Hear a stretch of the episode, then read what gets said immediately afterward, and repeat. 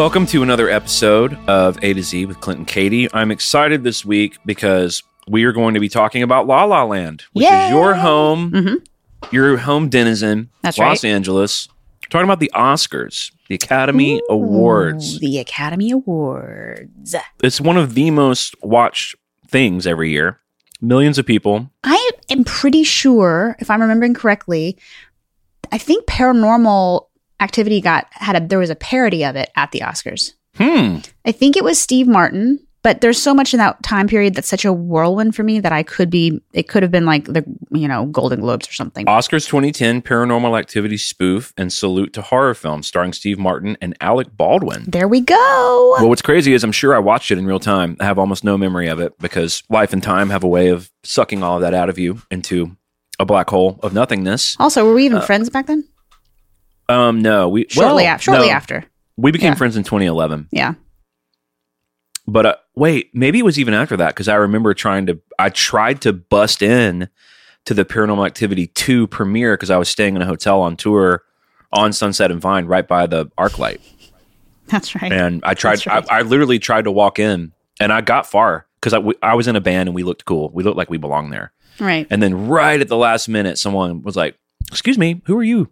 And we're like, "Oh yeah, we're with uh, we're with we were on a record label called Network, and we were staying in the record label's like band house, Mm-hmm. like their band hotel." Mm-hmm. We're like, "Yeah, we're with Network," and you know, we were invited or whatever. Because I come from a big fake it till you make it vibe. Right, right, right, right. And then they asked to see the credentials or the ticket. You know, they they bounced us real quick. Whoever was whoever was doing security that night, good job. Well, I wasn't even there. So had I had I known you and had I been there, I would have. I was across the street in like a Jack in the Box parking lot for like ten minutes, seeing the lines, and then I had to go home. Well, I'm excited to dig into the Oscars. I'm a huge movie fan, as you know. I do. You are in huge movies. Yep. I also work in the music industry, and so the Grammys are kind of the the music version of the Oscars, just like the Tonys are the theater version of the Oscars, and the uh, Emmys are the TV version, right? Mm-hmm. But the Grammys are horrible. I've never liked the Grammys. The Grammys seem more bullshitty to me. I don't know why. The Oscars have still, even though ratings, we're going to get into this, but the ratings are getting horrible for the Oscars. They just keep going down. This last one was the like worst ratings in 10 years. Did it have a host? Because sometimes they're now doing it with they're doing it hostless. There's a lot of theories, and we may be getting ahead of ourselves here. Yeah. But yeah, they're they're not doing hosts, and because well, there was the pandemic that wasn't really great, and then there was kind of the the big Me Too stuff, and Mm-hmm. people were getting canceled, and then there just became too much of a like liability. Right. You know, Kevin Hart got disinvited for because of some tweets from you know a decade before, and Mm-hmm. and uh, I, I so I think some of that's going on. Like, yeah, no host. You don't got Billy Crystal. You know, you don't got forty million people tuning in to see Billy Crystal sing a song at the top. Right. And I think people are a little turned off by how much the Oscars have really tried to speak to like the woke culture. I think your average people don't really want to be preached at at the Oscars. They just want to see their favorite movies do well. By really, really wealthy people living in a bubble. Yeah, by a bunch of kind of out of touch assholes. So I still watch them because I still really care and I still really follow.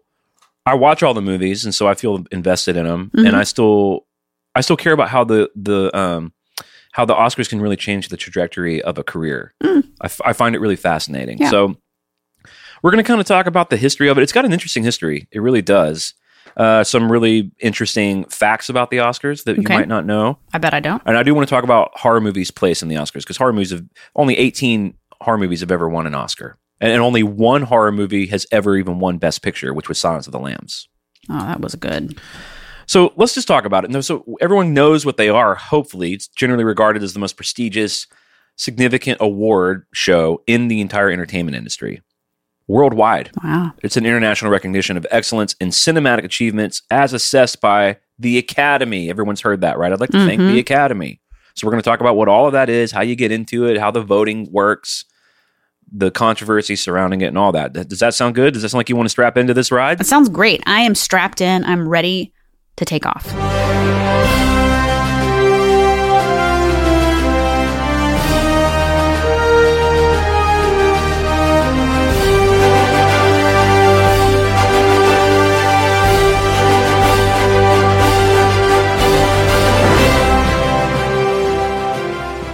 The Academy of Motion Picture Arts and Sciences is the full the full title of the membership.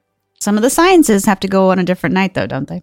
Wait, don't they have like another another night of uh or is that is that not the Oscars? Do they all like some of the tech awards aren't live? They have a bunch of awards that are off screen that are like either at a ceremony that day before Yeah. or maybe even the day before. yeah, yeah.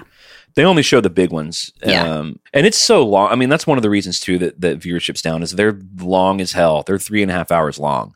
Yeah. and you really only get to see like 12 categories and then every song that gets nominated usually gets performed Mm-hmm.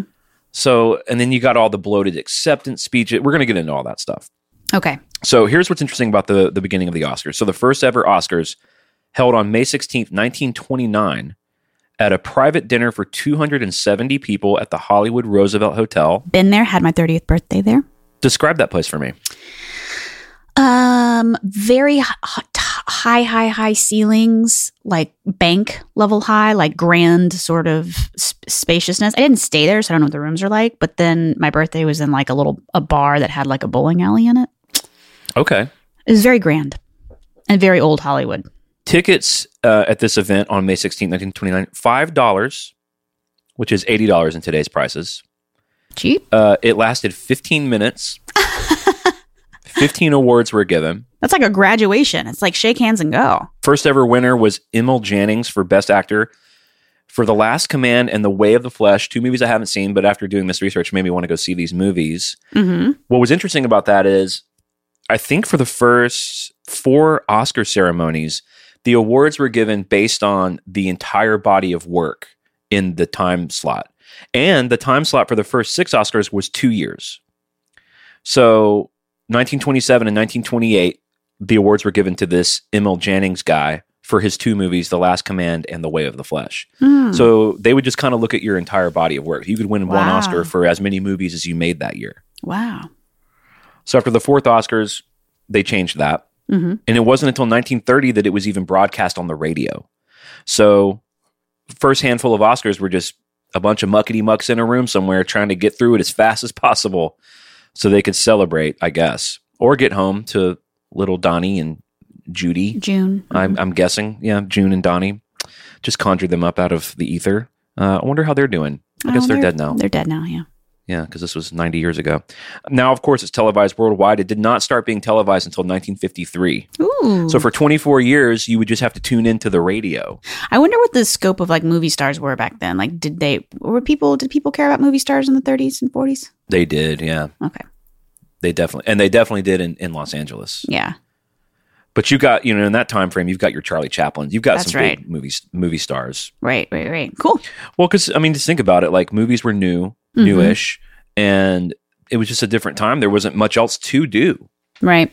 movies were like a really predominant art form for a really really like really until about 20 years ago and especially up through like the 70s movies were kind of the dominant cultural you had art Mm-hmm. you know you had music Mm-hmm. and you had you had literature Mm-hmm. but people went to see movies and people would talk about movies and movies would play for A long time. 18 18 months Joe and I just went to the movie theater the other night and saw Ticket to Paradise, which was George Clooney and Julia Roberts in a rom com. And it was fine. It was good. It was fun. But it was so refreshing to just go to the movies and see two movie stars just be in a rom com in a movie theater. I was like, Yeah. when was the last time I saw a rom com in the movie theater? I don't know. Five years? Longer? It was wild. It was fun. and it used to just be what everybody did Yes. i mean everybody went to the movies every Friday night. it was such a huge deal. I mean, this is Mhm. before you could, you know, you could maybe catch a movie on television, but you couldn't rent a movie Mhm. until the 80s, Mm. maybe late 70s, the 80s. So, you know, if The Godfather was playing and everyone's appropriately losing their fucking minds over it because it's one of the greatest pieces of art of all time, it would just play in theaters forever. Yeah. Because once it was out, it was really hard to see Right. Unless you maybe had a print of it or something. Right. So, broadcast on the radio till 53, then it was televised, the Oscars. We're back to the Oscars here. All right. Mhm. It is the oldest worldwide entertainment awards ceremony. And of course, the aforementioned Emmys, Tonys, and Grammys are all directly modeled after the Oscars. The Oscars were first. The OG. All the muckety mucks were like, we should do that for all of these. Right. Everyone sort of knows the statue, the golden statue. It's got an interesting history. It's officially called the Academy Award of Merit. But that doesn't really uh, roll off the tongue super easy. hmm So at some point, it got the na- nickname the Oscar. It's a statuette depicting a knight rendered in Art Deco style holding a sword, which I love, hmm standing on a reel of film. Oh, that's nice. and it's got five spokes. And the five spokes represent the original branches of the Academy actors, writers, directors, producers, and technicians. Wow, cool. So there's some thought that went into the Yeah. statue, the statuette, I should say. Why did he get named Oscar? Do we know? Uh, the origin is disputed by a bunch of Hollywood muckety mucks. One biography of Bette Davis, who is a famous actress, but also the president of the Academy in 1941, hmm claims she named it after her husband, bandleader Harmon Oscar Nelson. Another story is that Margaret Herrick, who was an Academy executive director, named it after her uncle Oscar. The Oscar historian Bruce Davis traced the term to an Academy secretary, Eleanor Lillenberg. So the true origins lost to time. There's a bunch of stories out there about how it happened. Got it. It was sculpted in 1928 by Los Angeles artist George Stanley, who also did the Muse statue outside of Hollywood Bowl. Oh, okay. Wow. And it was a design sketch by MGM art director Cedric Gibbons, who himself was nominated 39 times for an Oscar Wow. because he was an art director in the film industry. He won 11 Oscars, the guy that designed it. Wow. And I doubt anyone at the time, I mean, they knew it was a thing. It, it was becoming an institution. It was becoming something that people cared enough about to want to tune in on the radio and then, of course, have it be broadcast on television. But it wasn't the sort of almost sacred thing that it is now, Right. 88 years later, or Yeah. whatever, you know, whatever year we're on. First awarded in 1929 at that fateful 15 minute ceremony. Since then, more than 3,100 have been presented to some of the world's best in the film industry. They're made in a New York based art foundry, and it takes roughly three months to make 50 of the statuettes. That's a long time. Have you ever heard the story that, like, what they give them on the stage isn't like the real Oscar? You ever heard anything like that? That they give it back as soon as they get it? I've heard stories that they give it back so that it can be engraved because they don't know Right. until they open the envelope or whatever. But I didn't know if what they handed off on stage is the real thing or not. there was an incident i think in the early or in the late 40s where someone basically saw the the nameplates and spoiled all the winners so after 1950 they get the ones with like blank base plates to avoid the spoilers you know and then they would give them back to the academy and wait several weeks for the names to be inscribed starting in 2010 winners have the option to have it engraved at an inscription processing station at the after party which is at the governor's ball so check this out. Here's an interesting thing about the statue. So prior to 1950, the statuettes were and remained the property of whoever won. They just they could do whatever they wanted with it. Mm-hmm. But at a certain point, people started selling them, or like the estates or children of these winners would like try to sell them. So they're now legally encumbered by the requirement that if you don't want the Oscar, it has to be first offered back to the Academy for the sale of one dollar. Gotcha. So they can't. No one can like legally sell it. Great. I like that. Yeah, it makes sense because it's become part of history and but there were some pretty interesting like scenarios that came up where one guy who had won one before this 1950, you know, stature, his wife was uh his wife was dying of cancer and he sold his Oscar to raise money for her treatment. Oh, And the academy it was kind of a stink, you know. They couldn't do anything about it. It's actually one of the three there was like three events where people tried to sell their Oscars and uh it was one of the events that kind of led them to like codify a way to, to get around it. you know, if they're worrying about their statue when a man's trying to save his wife's life, I think they need to rethink their priorities. Yeah, and I think that it was cool, but I just think it it Yeah. just raised the legal issue, you know. He actually said something to that effect of like the movie that I'm it was a director and he was like, "Look, the movie's there. Like the achievement, the movie will live forever. The statue doesn't mean anything. My wife's life is more important." Yeah. Which you would have to be a psycho to not agree with that. I agree with that too. The most famous one, the last one that that happened that was this famous was Orson Welles' Citizen Kane Oscar, which he got in 1941. So this predates the 1950 stature. Mhm. Sold for nearly a million dollars in 2011. I kind of want to just keep it if I had a, Mm-hmm. you know, if I had a grandfather or grandmother that was an Academy Award winner. It would be such a sense of pride about the family. I, I would want to keep it. I think. Loan it to the Academy Museum or something. Yeah, a lot of people did that. A lot of people Mhm. gave them gave them back to the Academy. Mhm. There are other awards they give out. They're the non-honorary, non-competitive awards. I won't name all of them. There are nine of them.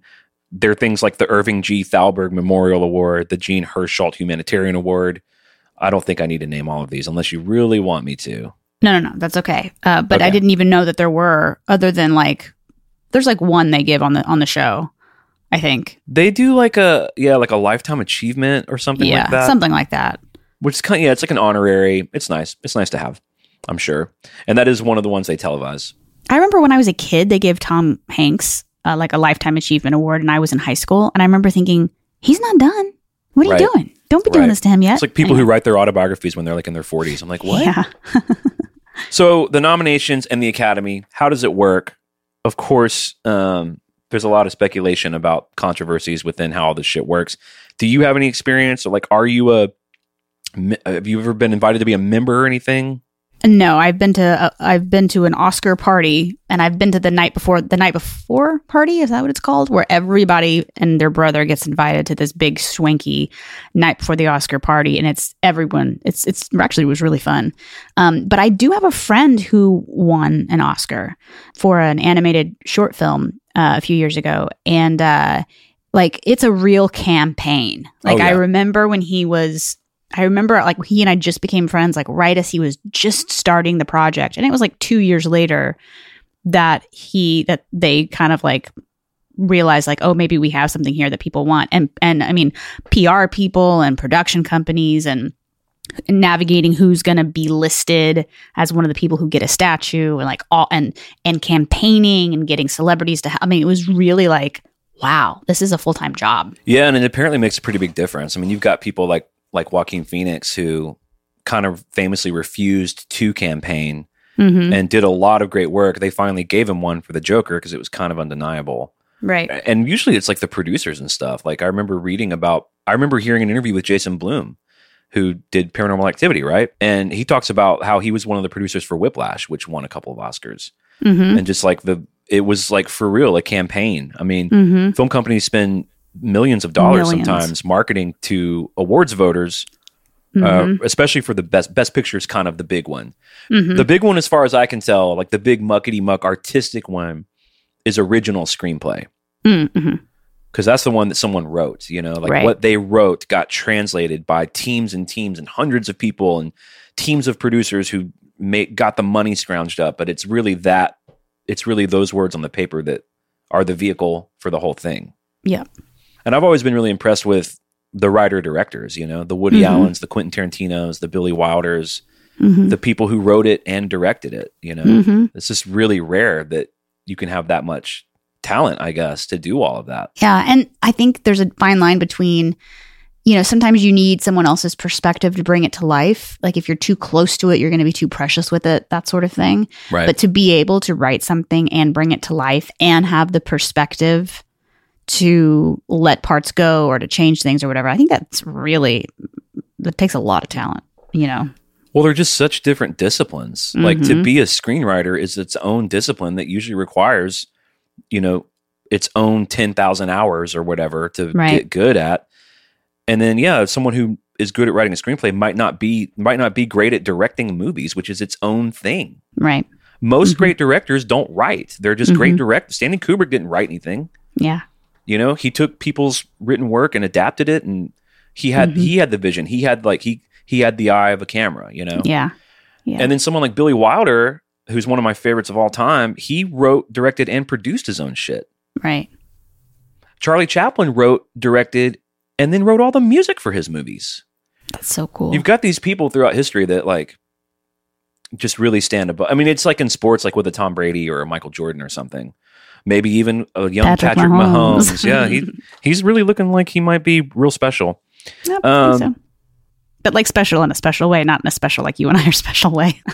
so you have to become a member. Like, how does that work? All right. So the Academy members have to be invited to join Mhm. by the Board of Governors on behalf of the Academy branch executive committees. That's a bunch of goobity gop. Uh, membership eligibility may be achieved by a competitive nomination, or a member may submit a name based on other significant contributions to the field of motion pictures. And they keep all of this confidential is not the right word, but the, the, there's no like manifest of who is in the Academy. Hmm. I didn't know that. I think my friend who won, I think he's in the academy now. Yeah, I've got a few friends who are a part of it who who are able to vote and stuff. The Mm-hmm. new new membership proposal is considered every year. They don't publicly disclose its membership, although as recently as 2007, press releases have announced the names of people who've been invited to join. Yeah. So you can find that info. The 2007 release also stated that it has just under 6,000 voting members. okay. And now this is a little bit of a breakdown. We don't know the names, but in 2012, the Los Angeles Times did publish a study that described the demographic breakdown of 88% of the voting members. So almost all, but they have a demographic breakdown. So of the 5,100 plus active voters confirmed, Mhm. 94% were Caucasian, white, Hmm.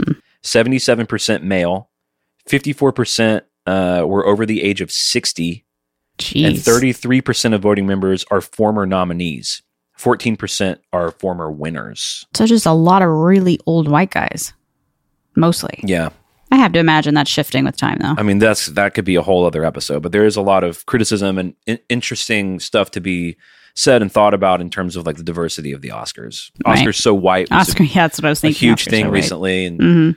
you know, it's like anything in this cultural moment with that stuff. I think it's kind of the net a net positive. I think there are casualties on Mhm. the way.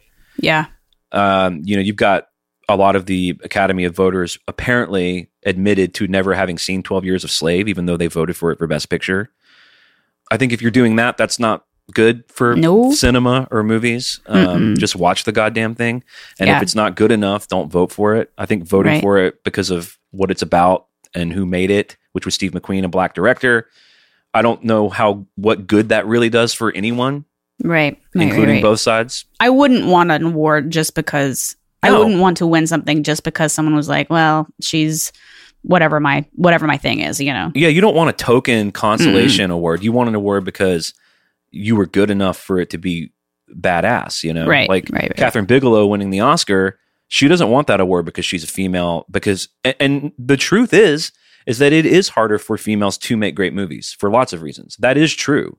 But she doesn't want that award because of she's a female. She wants the award because she was the best director. Yeah. Yeah. I mean, I don't mm-hmm. know her, but I'm guessing that as an artist, she doesn't want any caveats. She Right. wants she wants to compete and she wants her shit to be good. right. Jane Campion was nominated for Power of the Dog, which I was one of my favorite movies last year.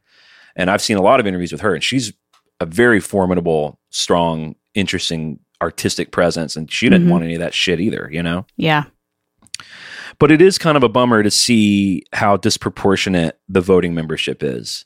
And of course, the assumption is, oh, well, if it's uh, if it's 80, 94% Caucasian, the assumption is all 94% of them are like racist or something. That's not true No, either. I don't think that's know? true. It's just like a, it's just a, you know, if, if they're all like, if most of them are over 60, then they've been in it for, you know, 30, 40 years, maybe. Like it's just a, it's just a, an, it's just showing us where we came from. And over time, if they keep the Oscars around, that, that will shift. It'll just take some time. Yeah, I mean, you've got that. The film industry is like right the thread of it all through the civil rights movement. You've got the film Mhm. industry all all through the threads of like interracial marriage being illegal. hmm So those movies weren't getting made as much. Right. You know, those stories weren't getting told. And if Right. those stories aren't getting told, it might not be because the Academy's racist. It's just those stories aren't getting told because of other problems in society. Right. hmm You know what I'm saying? Yeah, totally. All right, so the qualifications for a movie a film must open in the previous calendar year from midnight of January 1st through midnight December 31st and must play for seven consecutive days. It must be shown at least three times on each day of its qualifying run, with at least one of the daily showings being between 6 and 10 p.m. local time, hmm. Interesting. which I guess So kind of keeps. just- yeah, the riffraff of like, oh, I'll show it at a, at 10 a.m. in the morning yeah. when it's cheap to rent a theater, and then yeah, interesting. Exactly. I'll, I'll like pay for it to yeah to run at 1 a.m. my art Mhm. film that I made you know at UCLA. right, right, right, right. There's a guy that I know who is a big in the in the horror world, and you know was was a big uh, early early believer in paranormal activity. And I just saw on Instagram that I guess he worked on or had produced or had some sort of involvement in a in a scary movie that that did get a theatrical run and has made like a million bucks or a couple million bucks, but they just submitted it for an Academy Award, and it's like on the list of movies. I don't. I mean, it hasn't made that like next tier of of actually people actually like watching it and it being one of the five, but it's in the pool. A lot of the 18 wins of horror movies, which we're getting a little ahead of ourselves here, were a lot of them in like as I'm sure you can imagine, like the um like makeup design and Right. visual effects Mhm. categories.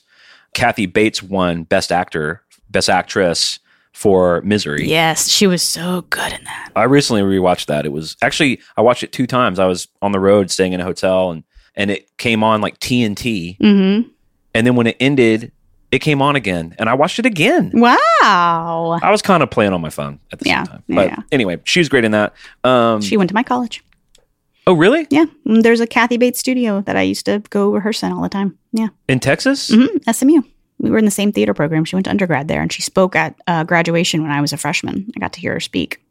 Wow. And she was the one that said, she was like, you should journal. You should journal every day. And I took that to heart and I journal every day. I have like 30 journals filled with my thoughts sitting over there off camera. Wow. You're like Kevin Spacey in Seven. No, I don't want to be like Kevin Spacey. Or, yeah. And also, wasn't he a serial killer in that? What are you saying? He just journaled a lot. That's all Oh, I'm saying. the only c- correlation is that he also was a big journaler. Well, mine are hopefully filled with the ramblings of a of a very empathetic, special woman who loves most people in the world. Okay. Well, we'll see. We'll find out one day. You once had one of my Moleskine journals in your possession. I left it in Nashville. yeah. I remember. You asked me not to I was read like, it, please don't read it. Will you send it back to me? And then you did because you're my friend. You sent it back to me. and I didn't read it. See, trustworthy. Okay, so where were we at on this list? So foreign films have to have English subtitles, and each country can only submit one film per year for the international feature film. And this is interesting to me because the film that won a couple of years ago was Parasite, hmm which blew me away. I don't know if you saw Parasite. I did not. I'm going to disappoint you at every turn. You're going to be like, did you see that? And I'm going to say, oh, no. Um, I think we have a screener somewhere, to be honest. You really have to see it because what was interesting about Parasite is it won international best picture and it won best picture. It won both. That's amazing. Wow. That is really cool. I, I went into that movie not knowing anything about it. I thought it was a horror movie, and it's not. Hmm And then the second viewing was extremely. I watched it. I told my wife as well. I was like, "We have to watch this movie. We watch it together." The second viewing was even better. Um, wow. Okay, cool. The film must be feature length, which they're describing as at least forty minutes, a forty minute minimum, except for obviously short film categories. hmm It has to exist on thirty five or seventy millimeter prints, or in twenty four or forty eight frames, progressive scan digital camera format, with a minimum projector resolution of twenty forty eight by ten eighty pixels. That's a bunch of technical jargon that I don't really understand. Well, I hope that that's that's probably what most people are doing then. there's a really great film by Sean Baker, who's like a young kind of auteurish director Mhm. called Tangerine, which I believe is on Netflix, which Mhm. where I've heard of that. he- he follows the life of this trans woman. It's really it's not a documentary; it's a movie that he wrote, Mhm. but he shot the entire thing on an iPhone four. Mm. A lot of the Academy is rooted in tradition, and a lot of I think the struggles of the Academy maintaining relevance Right. In today's culture is kind of being a dinosaur, right? And maybe the 88% old white male guy might have something to do with it. Right. But so you have all these interesting things where you're having someone making a film that's on an iPhone and and editing it on an iPad. And then it's not even coming out in the theaters, it's streaming on, you know, a platform that didn't exist 10 years ago. And up until recently, the Oscars wouldn't even consider streaming platform films in the awards nominations. Well, they're gonna have to because everything in movie theaters these days are Marvel movies. So Well, they did. It was a big deal. That's like Power of the Dog was a Netflix movie. You know, and Power. Okay, Power so they are now. Yeah, they they already did that. Like Coda, I think Coda, which is actually what won, was like an, Mhm. was on was streaming. I don't think it, you could see it in the theater. wow. So that's kind of already happened. Yeah, it's good. It's the way forward. I think what they're also trying to do, which I think is noble, is they're trying to preserve the theater experience.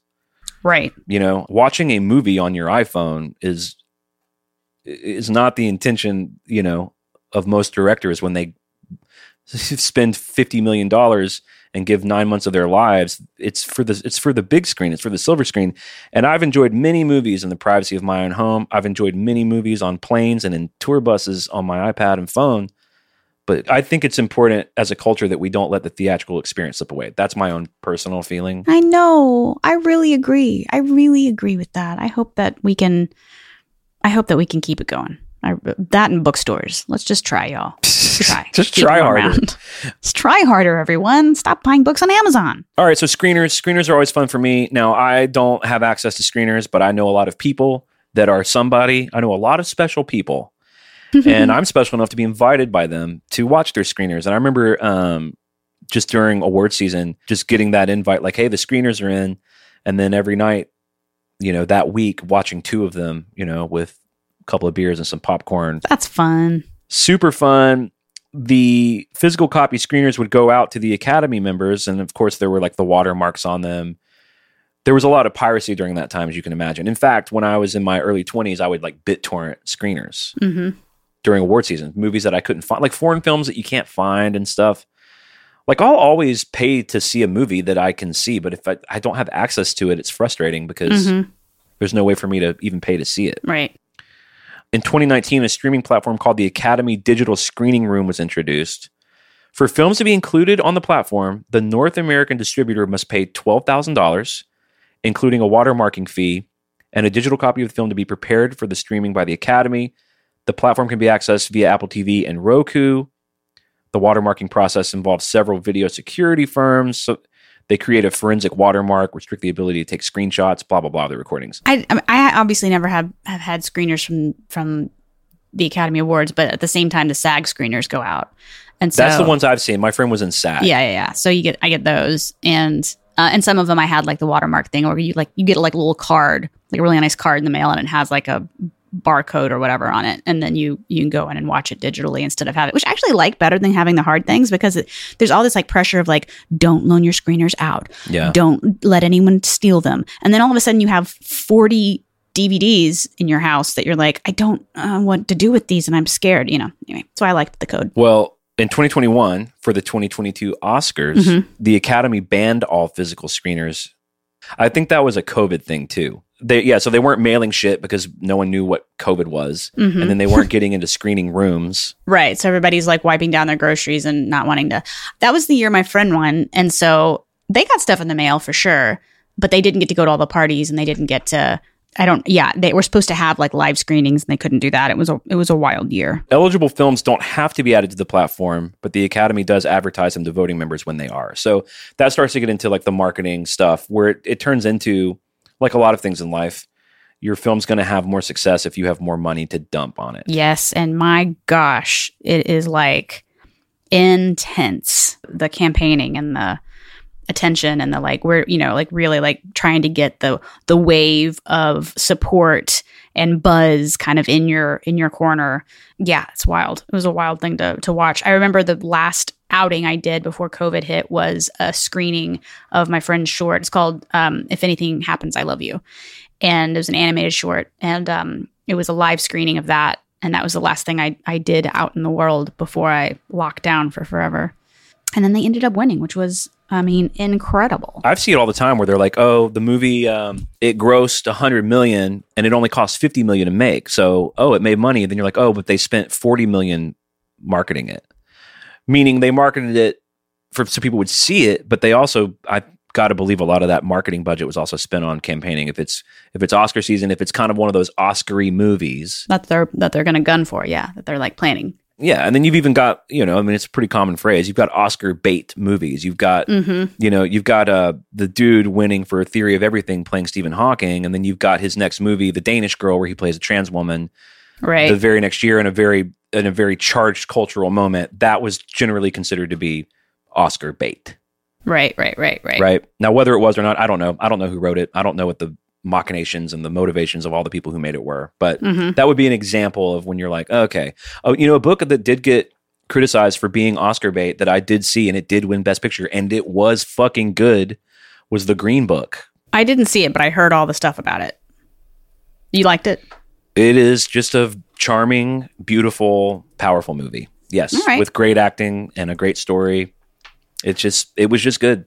all right But I'm also not real snobby about movies. I I like a lot of movies that you love movies I just like just in general Yeah. yeah Okay, so let's talk about award season. The award season usually begins November, December of the previous year. So you've got all the awards that lead up to the Oscars, right? hmm And several of these award shows are kind of dog whistles for what might win, right? right If you're winning, you know, best director for Golden Globe, pretty good sign you might win the Oscar. It's generally pretty exciting. I, I kind of follow it every year. I kind of see how they're doing. I read all the like variety articles about like what's likely to win, what the dark horses are. Every Mhm. year I print out every category and I we guess which movie's going to win and then we that's count fun we tally it and like yeah, I'll have my friends over. I've done like uh, back when I was in, like in college and right out of college, we would have we would throw Oscar parties and get dressed up and have like a, you know, you'd you'd make your guesses and whoever was closest won and that kind Yeah. of stuff. Right. Last year, Joe and I were in where were we? We were in France when the Oscars happened. We didn't watch, but I I woke up the next morning. You know, there's a time difference. I woke up the next morning to like 212 text messages from my girlfriends About Chris Rock. breaking down Will Smith, Chris Rock, and I was like, "What happened?" And then I look over at Joe, and he's got like a hundred text messages, and then there's like memes popping up, and we were like, uh, "We missed something while we were sleeping." I saw it in real time. I mean, it. Man, was it shocking? Um, I mean, I've said this on podcast before, and I'm going to say it here, and I'm going to trust that our listeners are adults and understand what I'm about to say. Mhm. It was as shocking as seeing the second tower go down, which I also watched live. Now, I'm Yeah. not saying that Will Smith punching Chris Rock is an equal event or anywhere near as atrocious as Right. 9 11. So right, right. I'm trusting that you're all adults out there. We're all I'm just saying, I remember watching the tower go down, Mhm. and I remember watching Chris Rock get punched. It was that it was that level of shocking. It was like watching the Challenger explode because it was such a weird thing to see on television. It was like a moment, a cultural moment. I was in a room with five other people, and we were eating pizza and having beers, and we were filling out our little Oscar list, and we were kind of looking on our phones. And when that moment happened, it was so shocking and strange and bizarre. And then, of course, everyone's phones were blown up and you're just che- mm-hmm. you're like trying to make sure like was that planned you're Did looking on see them? twitter Yeah, you're just refreshing it just felt like a cultural moment that everyone in america watched I feel like he handled it, Chris Rock. I feel like you know he kept his composure. I I, I don't know what I would have. I mean, I don't know what I would have done if like if a, for sure if a man had come up and hit me, I would it would be different. But if a woman had come up and hit me, I don't I don't I don't know how you navigate that moment. But I feel like I can't really remember. But he just kind of like made a joke and then like kept going. Right? well he said will smith just slapped the shit out of me and then everyone Yeah. laughed because everyone was confused and then yeah. he said as was he. and then he said it was a gi jane joke Mhm. he, he basically was underscoring how silly it was right. and will smith was yelling get my wife's name out of your fucking mouth Oof. and i don't even think it was bleeped out for us Well, everybody was the, whole the the tech crew probably was shocked as well, and they were probably like, "What?" Yeah, I'm sure the producers were shitting their pants. The big indictment about that moment, and we we talked about it even as it burnt. I mean, it, it put a huge cloud over the whole Oscars. Like, Yeah. no one recovered. Like, yeah, that's all anyone talked. I mean, that's all we talked about the whole time. The Mm. big indictment of that moment was, you know, you watch someone get assaulted on TV, and really there were no repercussions. escort the man out. No one did anything, and in fact, Will Smith went on to win. You know, Yeah. the most prestigious Oscar, which is Best Actor, and gave a strange speech. You Mm-hmm. know, he was laughing at the GI Jane joke, and then he saw his wife's face, and then he. They were obviously going through some shit. I mean, they they filed for divorce not long after that.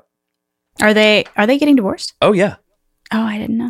I mean, there was trouble in paradise. I mean, it was such a strange. All of it was very very strange. Anyway, Yeah, okay, Oscars commonly are at the end of the award season, which is generally late February, early March, six weeks after nominees are announced. They moved it up in 2004 from late March, early April to shorten the lobbying and ad campaigns associated during Oscar season. So good. it just became gross, you know? It's kind of like political campaign shit where you're just like, ugh. I was gonna say that it's like when you spend 20 million, 30 million, 80 million dollars getting someone elected, and it's like, couldn't you just spent that money on helping the people? Right. Well, all the money is like spent basically just shoving Best Picture nominations down your throat and like, Mm-hmm. you know, And lunches where you go and you mingle oh yeah, and meet parties, the academy and yeah, all that you, stuff. You kiss the rings, and yeah, it's like with the Golden Globes, like the Hollywood Foreign Press, right? You kind of have to kiss Mhm. their ass and whoever they Mhm. are, and all of that stuff. Um, whoever they are, whoever those people are. Yeah. The Academy does enforce rules to limit overt campaigning by its members. Mhm. And again, they're just trying to cut down on it. There's an awards czar on staff who advises members on allowed practices and levies penalties on offenders. So a big example was in 2009, Best Picture nominee The Hurt Locker was disqualified as a producer in the category uh, because he was contacting associates urging them to vote for his film and not another that was seen as the front runner. And then oh wow! and then The Hurt Locker did eventually win though. But I guess the producer But- got but- bounced. Yeah, he got bounced. Interesting. Well, Before 1999, the Oscars aired on Mondays at 9 p.m. Eastern, 6 Pacific. mhm. They're now on Sundays at 8:30 and 5:30 Pacific. Changed largely due Mhm. to LA rush hour traffic. Oh well, that is for sure. I mean, yeah, that's that's legit. And also, you need like the hour and a half to watch people in their dresses walk down the red carpet. The red carpet is so fun. I, I can do like twenty minutes of it and see some see some cool dresses, and then I'm then I scat. Then I have to go. In 2010, Academy organizers announced acceptance speeches must not run past 45 seconds. You get the famous "play it off" music, which Forty five seconds. which Isabel can tell you every time we watch these shows and the speech is going long, hmm I get so I just start to cringe because the Yes. and it- she laughs at me every time where I'm like, get off, make it short and sweet and get off. And I just when I hear the music, it's just so brutal. I have real award speech listening anxiety. Like I think I could give one and be fine, but I think but listening to them make I feel anxious. And I and I yeah I, I- I guess I guess it's like Joe can't watch um, political debates because it's just like he feels like this internal embarrassment. I can listen to debates all day long. Can't listen to speeches.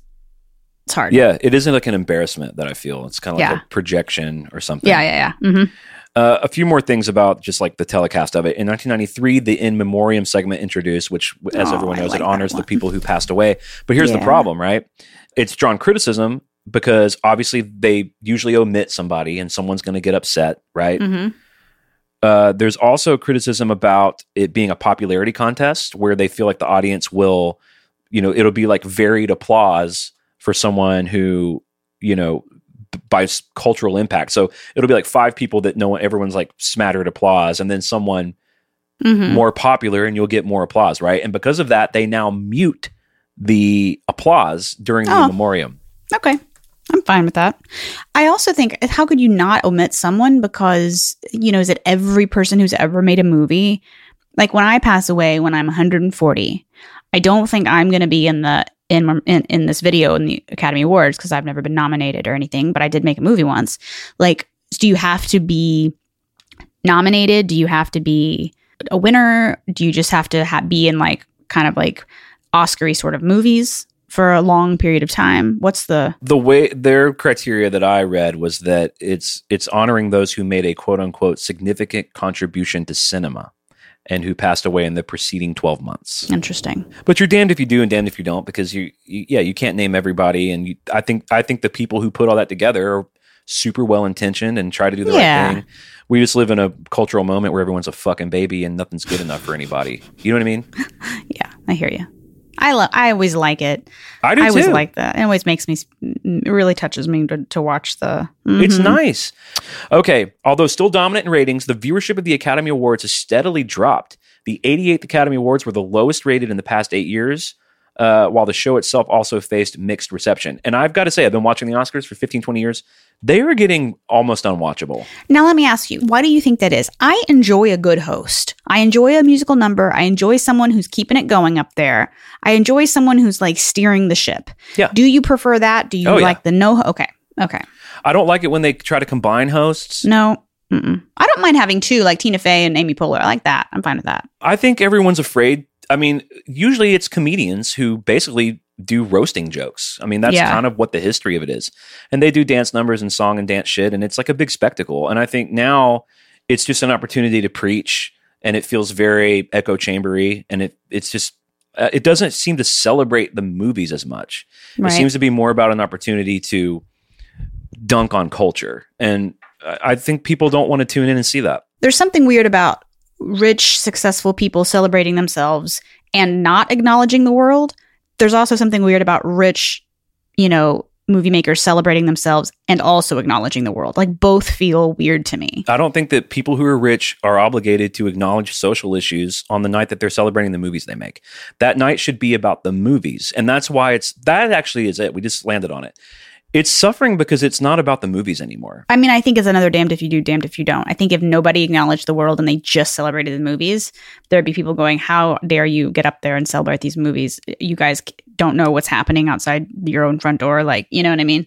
It's a tough one. I mean, most of the Oscars weren't political statement nights, and I don't think people were that upset about it. You got Marlon Brando, who's one of the only three people who ever did not accept his Oscar, and Mm. instead he had a Native American woman read like a 15 page, basically protest letter that he wrote hmm about the treatment of Native Americans in America. Wow. And all right, cool, but that's that was really rare. Right. When celebrities posture in that way, I think a lot of average people are skeptical of its legitimacy and of its sincerity.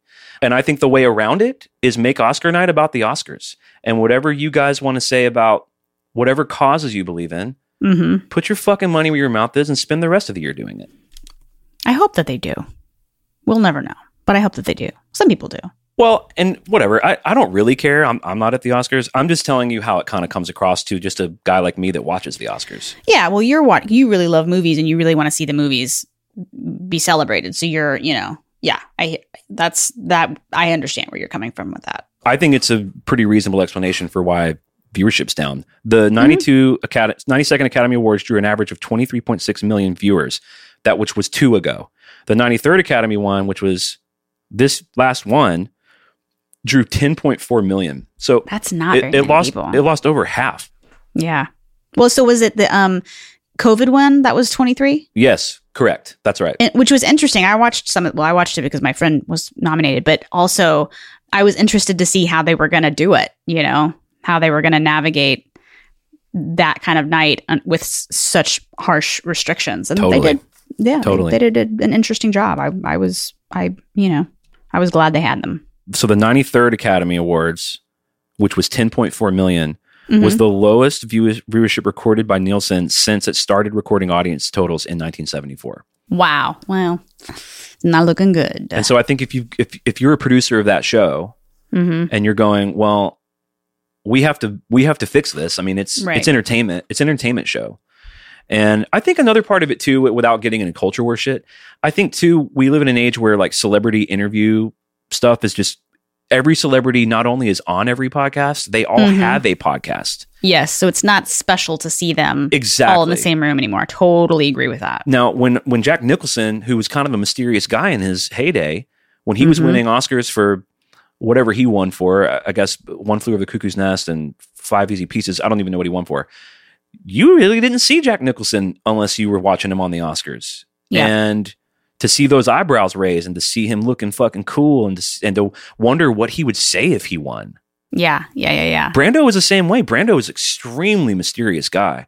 Yeah. And in fact, when he did his Native American thing, it was like part of it was kind of like fed into the mystique of Marlon Brando. right. Okay, so let's talk about a little bit of the controversies. Then this isn't culture war shit. Well, some of it is actually. Sorry. Um, so one of the the criticisms is that it's too commercial, right? Okay, so Tim Dirks, who edits the AMC's film site org, he wrote of the Academy Awards. Unfortunately, the critical worth, artistic vision, cultural influence, and innovative qualities of many films are not given the same voting weight, especially since the 80s money making quote unquote formula made blockbusters with glossy production values have been crowd pleasing titans and best picture winners but Mm. they haven't necessarily been great films with deep or critical acclaim. Mm. So then what he's basically saying is lesser movies that are more popular are winning. Yeah.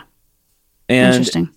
I, I get it. That kind of smacks a little bit to me of kind of like stuffy, snobby, you know, my cinema needs to be the world cinema. And Right.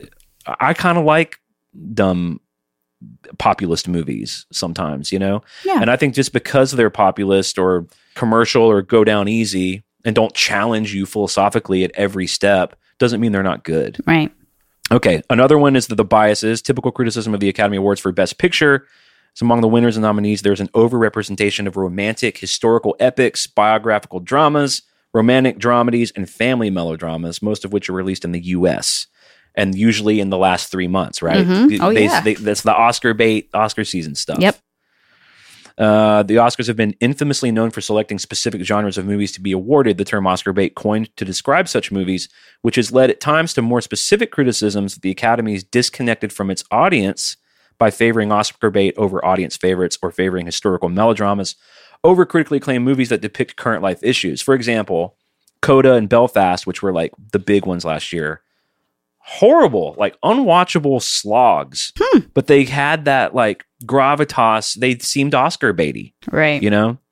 And a lot of the Marvel stands think that those movies should be just as evenly considered. In fact, Black Panther was one of the 10 Best Picture nominees. hmm Now, if Black Panther won Best Picture, I'd probably pull all my fucking hair out. But I understand. I understand the point. Like, Yeah. like it needs to not be an old boys club. That's not really what it should be, Right. right? Right. I mean, I I wish that they didn't make Oscar bait movies. I wish they just made movies Totally. and then gave the Oscars to the ones that were right. You know? I totally agree. Yeah. It should just go to the best movie. Yeah. Just make a movie for the people and see what happens. And by the way, like so the different parts of the academy, um, like the different departments, basically, like if you were in it as an actor, Mhm. you would only be able to vote for actors. Right. Directors vote for directors, writers vote for writers and stuff.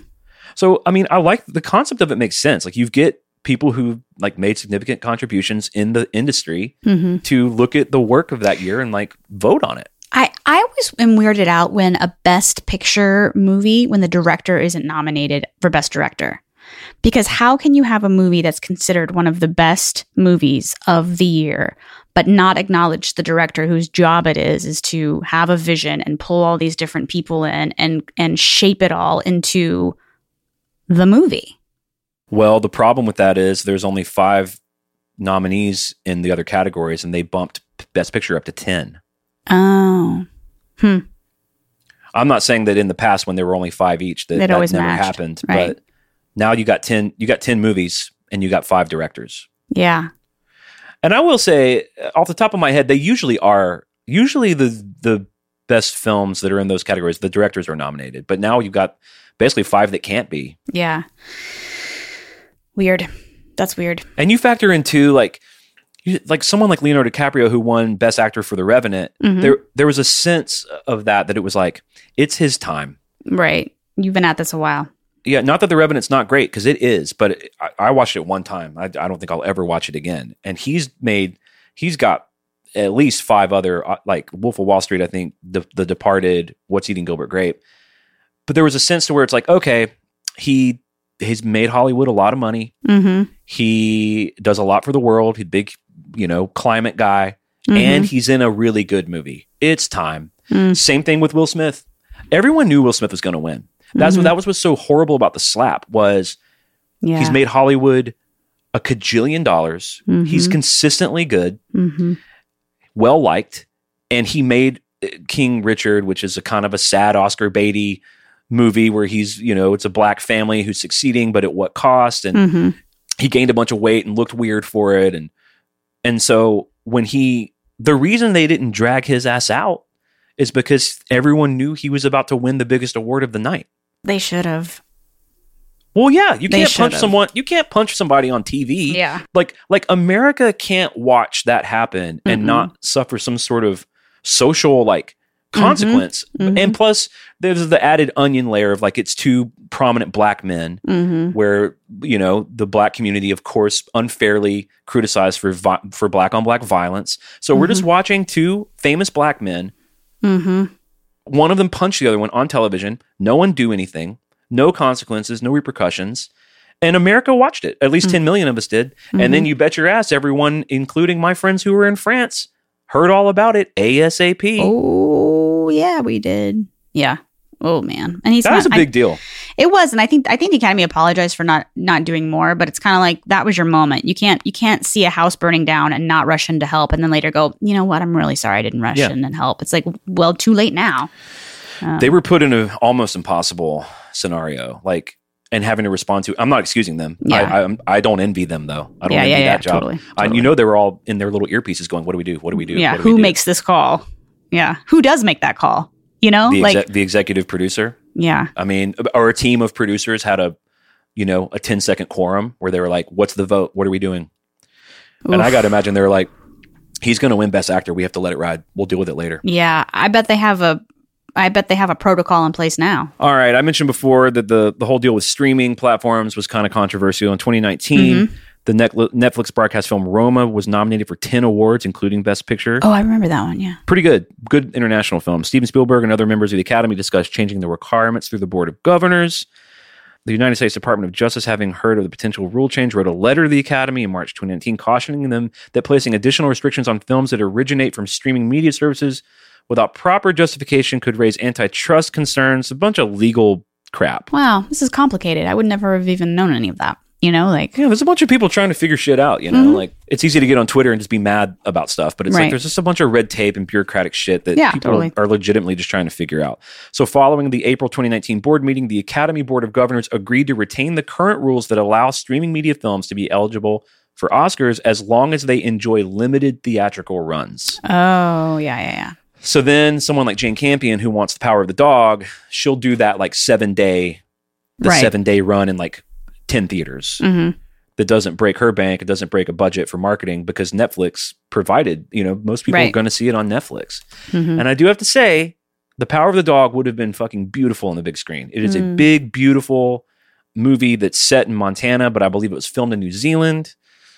Anyway, some advocates of gender equality and non binary people have criticized the separation of male and female acting categories, though some commentators worried that gender discrimination would cause men to dominate the unsegregated categories. So, how do you feel about that? Do you feel like the actor and actress is a is a gender discrimination issue, or what do you think about that? Um, I, I, I can see where that where that 100 percent would be an issue. I don't. I, I wonder. I, I think it'll change as there's more stories told and and more actors uh, being nominated who are gender nonconforming or however you, you say that. Like, um, I've thought about that. Like, what if I? Where would I like if I if I was trans? Like, what would I? Where would I fall? You know, it, like I don't know. And I and I I think there's a fine line about stuff, but also like like or just have like, you know, hand out five best performer awards and then don't worry about it. Or two. Hand out two best performer awards and don't worry about it. Well, I'm guessing like if Elliot Page got nominated in one, that would be in the male category. Yes, probably. I guess it would be whatever you identify as if you're trans. The problem is people who are, don't identify as anything. Exactly. know. So let's just hand out two and two or three or I mean they had 10 best films just not, bump it up to like, you know, three or four best performer awards and then just don't worry about it. That's what I say. All right, here are some interesting facts about the Oscars that you might not know. Mhm. The youngest Oscar winner ever was Tatum O'Neal, who won Best Supporting Actress for Paper Moon at Mhm. just 10 years old. Wow. The oldest Oscar winner, Anthony Hopkins, Best Actor for The Father in 2020 at 83. Peter Finch from the film Network and Heath Ledger from The Dark Knight are the only actors to be awarded an Oscar after they passed away, Oh yeah. which is interesting. I remember Heath Ledger one. Meryl Streep nominated for a record 21 Academy Awards. She's won Wow. three of them. Wow. Jack Nicholson is the most nominated male actor, having received 12 Oscar nominations, beginning with 69's Easy Rider.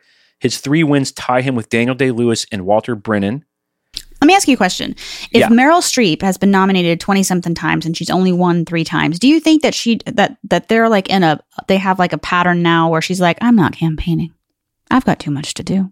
You I know? don't know. Like or does she go through the whole hoopla every single time? That's like 3 months out of your life every time you're nominated. It probably depends on. I mean, if we're going to just talk about her individual, like personal feelings, that might depend on how much she believes in the movie. Right? But also, it might be part of her contracts. Like, they might say, yeah, like, you've got to like do this. Yeah. Yeah. yeah, they might say, like, look, we're going to give you 20 million for the Iron Lady, and it's going to be the highest salary for a female actor this year. Um, Mhm. But you're going to have to do the campaign and awards season. Right. Yeah, okay. Ben Hur from 1959, Titanic from 97, and Lord of the Rings Return of the King from 03 are the most successful films in Oscar history. Each have won 11 Oscars. Wow. I loved Titanic. Return of the King won every award it was nominated for. Wow. Way to go, Peter Jackson. Uh, two more of these facts. Bob Hope hosted the ceremony 19 times. He's the most frequent Oscar host ever. Walt Disney has the most Oscar wins of all time. He won 22 competitive Oscars and three honorary ones out of a total of 59 nominations. Wow. He was nominated every year between the years 1942 and 1963. That's incredible.